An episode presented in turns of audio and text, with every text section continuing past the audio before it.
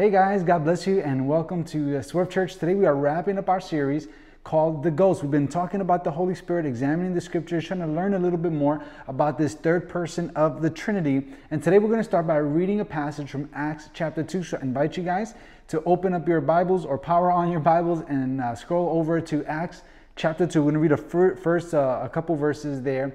First, let me give you guys a little bit of context uh, this is after Jesus has risen from the grave, and, and by this point, he has appeared to the disciples and to many others, and he's told the disciples to sit back and to wait for a counselor. In fact, he even said it's better that he would go, that he would return to heaven, because if not, the counselor would not come, the Holy Spirit would not come. And it is in the power and by the power of the Holy Spirit that they would be able to do even greater things than he did.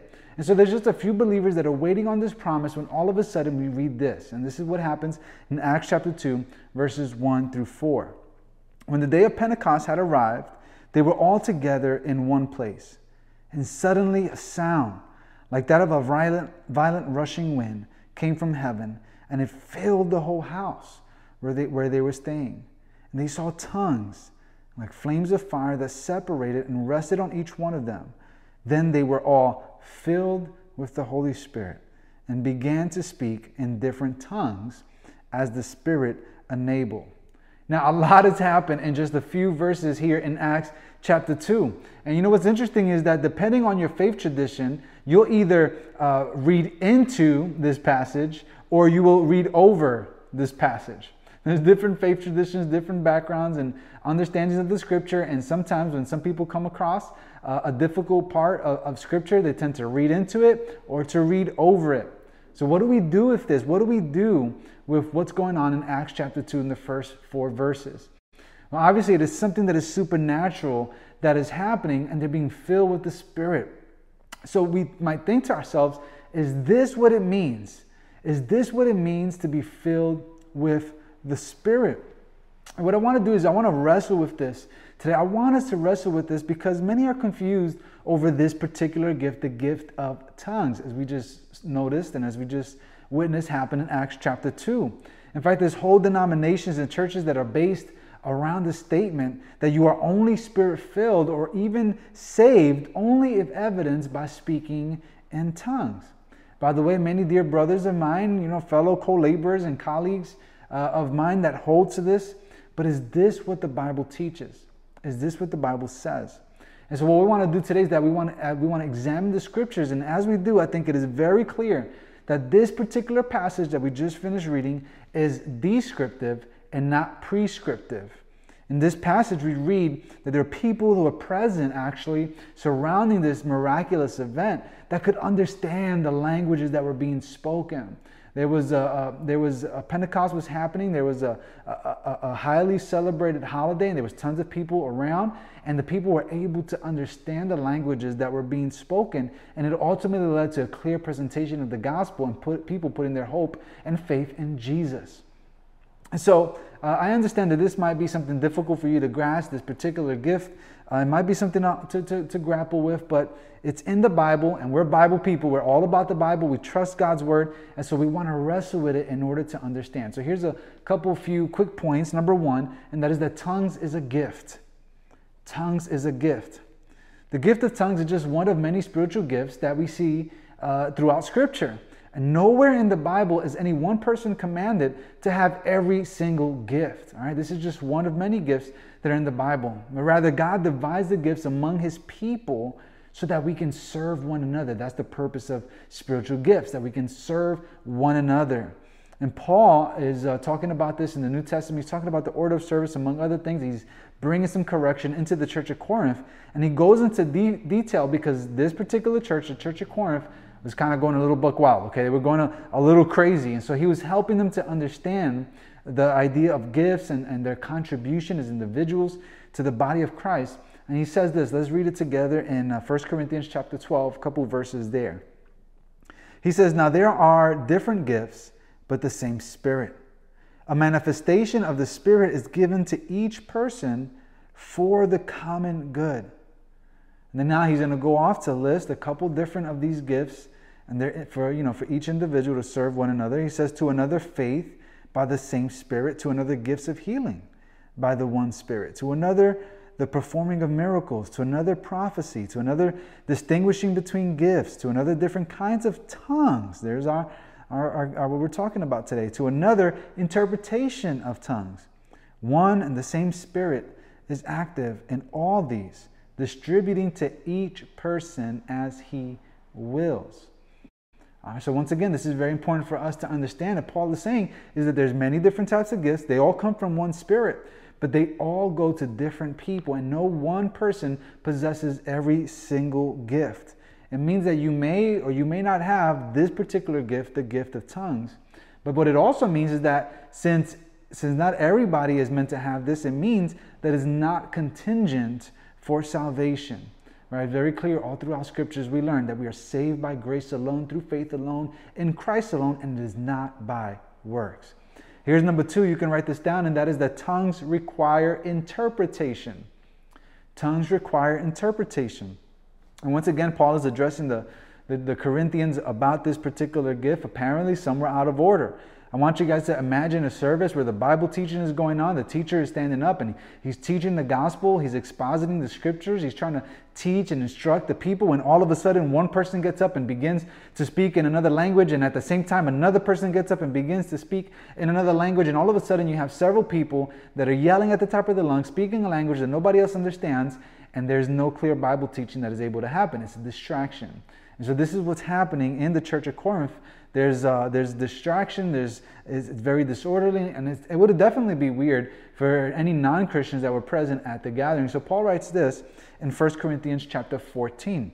He says, "If anyone speaks in a tongue, there are to be only two or at three, or the most three, each in turn, and let someone interpret. But if there is no interpreter, that person is to keep silent in the church and to speak to himself and to God." You see, for this particular gift, the gift of tongues, there is a complementary gift of interpretation.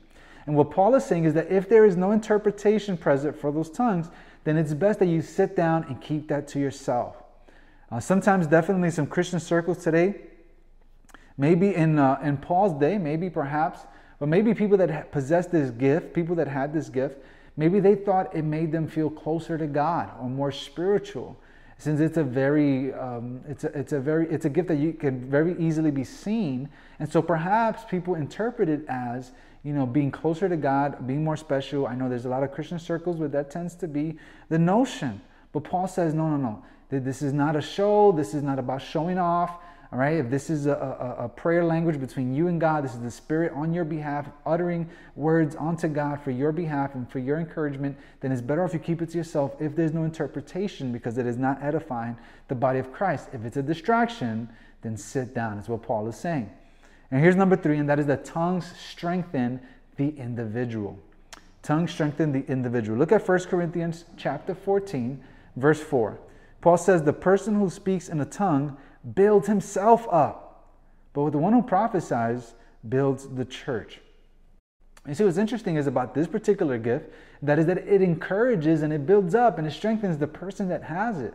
The person that has the spiritual gift, the gift of tongues, it is extremely encouraging. It is very uplifting. It is very strengthening.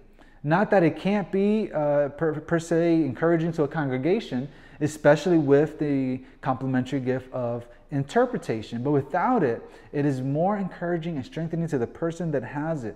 For the individual, it builds himself up. It builds himself up. And uh, so perhaps if you have this gift and you understand exactly what that's like in order to be able to be encouraged, encourage yourself in, in, in another tongue, in another language.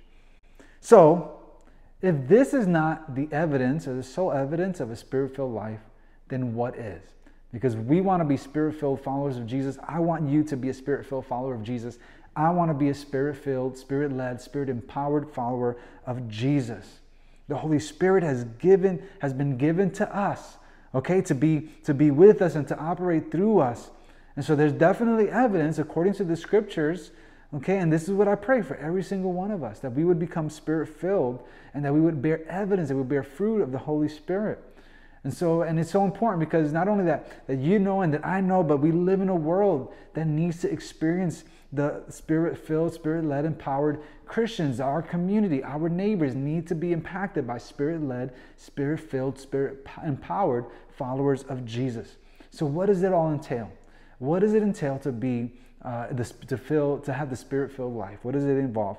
Number one, you can write this down, and that is that it exhibits the fruit of the Spirit. The spirit filled life exhibits fruit of the Spirit. Paul dedicates a whole portion uh, in his letter to the Galatians to talk about this. We did a series called Fruit by the Foot. If you want to check it out, I go into detail into every single one of the uh, fruit of the Spirit. I encourage you to go back on, on YouTube on our podcast and give it a listen as I go one by one through each one of these. Uh, but let's read it together. Galatians chapter 5, verse 22 and 23 says, But the fruit of the Spirit is love, joy, peace, patience, kindness, goodness, faithfulness, gentleness, and self control. This is the fruit of the Spirit. And if you are a follower of Jesus, then these are the attributes that you should bear. These are the attributes that you should have as a follower of Jesus. These are the marks of a spirit filled person. Well, Danny, I'm not that loving. Or Danny, I'm not that kind. Or Danny, I'm not that gentle. Well, if you are a follower of Jesus, this is evidence of the spirit filled life. This this demonstrates to the world, it demonstrates to your church family, it demonstrates to your neighbors that you're filled with the Spirit of God. These are things that we should be growing in. We should be overflowing with the fruit because this is what the Holy Spirit does inside of us. And also because this is what's been demonstrated to us through Jesus. I want you guys to consider for a moment how might this impact your community? How might this impact our neighbors? if we exhibited the fruits of the Spirit. Of course, this is a process, and sanctification, you know, happens day by day, but it is evidence of the Holy Spirit living inside of us. It's evidence of the Spirit filled life. And so we should be bearing fruit or exhibiting the fruit of the Spirit. All right, what else is uh, the Spirit filled life? Number two. Number two is walks in step with the Spirit. We walk in step with the Spirit. In Galatians chapter 5, verse 16 and 17, Paul goes on to say, I say then, walk by the Spirit, and you will certainly not carry out the desire of the flesh. For the flesh desires what, against the, what is against the Spirit, and the Spirit desires what is against the flesh. These are opposed to each other, so that you don't do what you want. You know, the author does a great job here at uh, kind of describing the war that happens inside of you and me, and we experience this on a daily basis. Every single one of us have every single one of us have experienced the war between the spirit and the flesh. The spirit desiring to do what is pleasing to God, the flesh uh, uh, desiring to do what is contrary to God's will. Our flesh is sin ridden and desires everything opposing to God's perfect design. But as followers of Jesus and as, as spirit filled, then part of the evidence is that we are walking in step with the Holy Spirit. Now, what does that mean? It means that we listen to the Holy Spirit's promptings and we take heed when he talks, when he listens. It means that we put to death uh, our flesh and we reject sin and we follow um, God's desires and we grow in holiness. It means that we take a constant posture of repentance, which is part of why we uh, participate in communion regularly here at Swerve. And part of the, the reason is we partake in the, the blood of Jesus and, and the body of Jesus, and we remember is so that we can take out an opportunity to repent of sin and so I encourage you guys to do that as well, to repent as you repent of any uh, of any unrepentant sin as we participate in communion, and then we gather together with other followers of Christ to pray, to encourage each other, to hold each other accountable. That's what it means to walk in step with the Spirit. Look at what Ephesians chapter 5, verse 15 to 18 says. It says, Pay careful attention then to how you walk. Pay careful attention to how you walk, not as unwise people, but as wise making the most of the time because the days are evil. So don't be foolish, but understand what the Lord's will is. And don't get drunk with wine, which leads to reckless living, but be filled by the what? By the Spirit. When we are influenced, when we are under the influence of alcohol, right? It's kind of what Paul is describing here that we tend to think and talk and act differently. As I walk by my neighbors, all right, that are smoking this and drinking that, they are under the influence, they think differently, they talk differently, they behave differently. You know, what would it look like for us as followers of Jesus not to be under the influence of, uh, of, of anything like that, or under the influence of culture, or under the influence of media, or under the influence of politics? What would it look like for us instead to be under the influence of the Holy Spirit? What would it look like for you to be under the influence of the Holy Spirit? It would radically change the decisions that we make. It would radically change who we spend time with, what we do, what we say, and where we go. And so, my encouragement for us today let us be people filled with the Holy Spirit. I need you to be filled with the Holy Spirit. You need me to be filled with the Holy Spirit in our community and our neighbors. Your neighbors, your family, your friends need to see the evidence of the Holy Spirit, the spirit filled life inside of you, so that we can be spirit led, spirit filled, spirit empowered followers of Jesus and make a difference right where we are. Let's pray. God, we want to be filled with the Holy Spirit, God. And so I just pray, God, right now for those that are watching this or listening to this, God, that you would make it clear to them the, the specific gifts that you have given them, Father. And I pray, God, that we would walk with this evidence of the Spirit. We'd be filled with the Spirit, Spirit led, Spirit empowered, Spirit filled, God. And I pray, God, that you would help us to exhibit the fruit of the Spirit. May we be loving and joyful and, and gentle and kind, Lord. Would we, ex- we exhibit these, this fruit, Father, so that we can make a difference here in our community, so we can point people back to Jesus. And I pray, Lord, that you would empower us to walk in step, that we would take heed to the Holy Spirit, that we would obey, that we would listen, and that we would walk in step with you. We pray this in Jesus' name. Amen.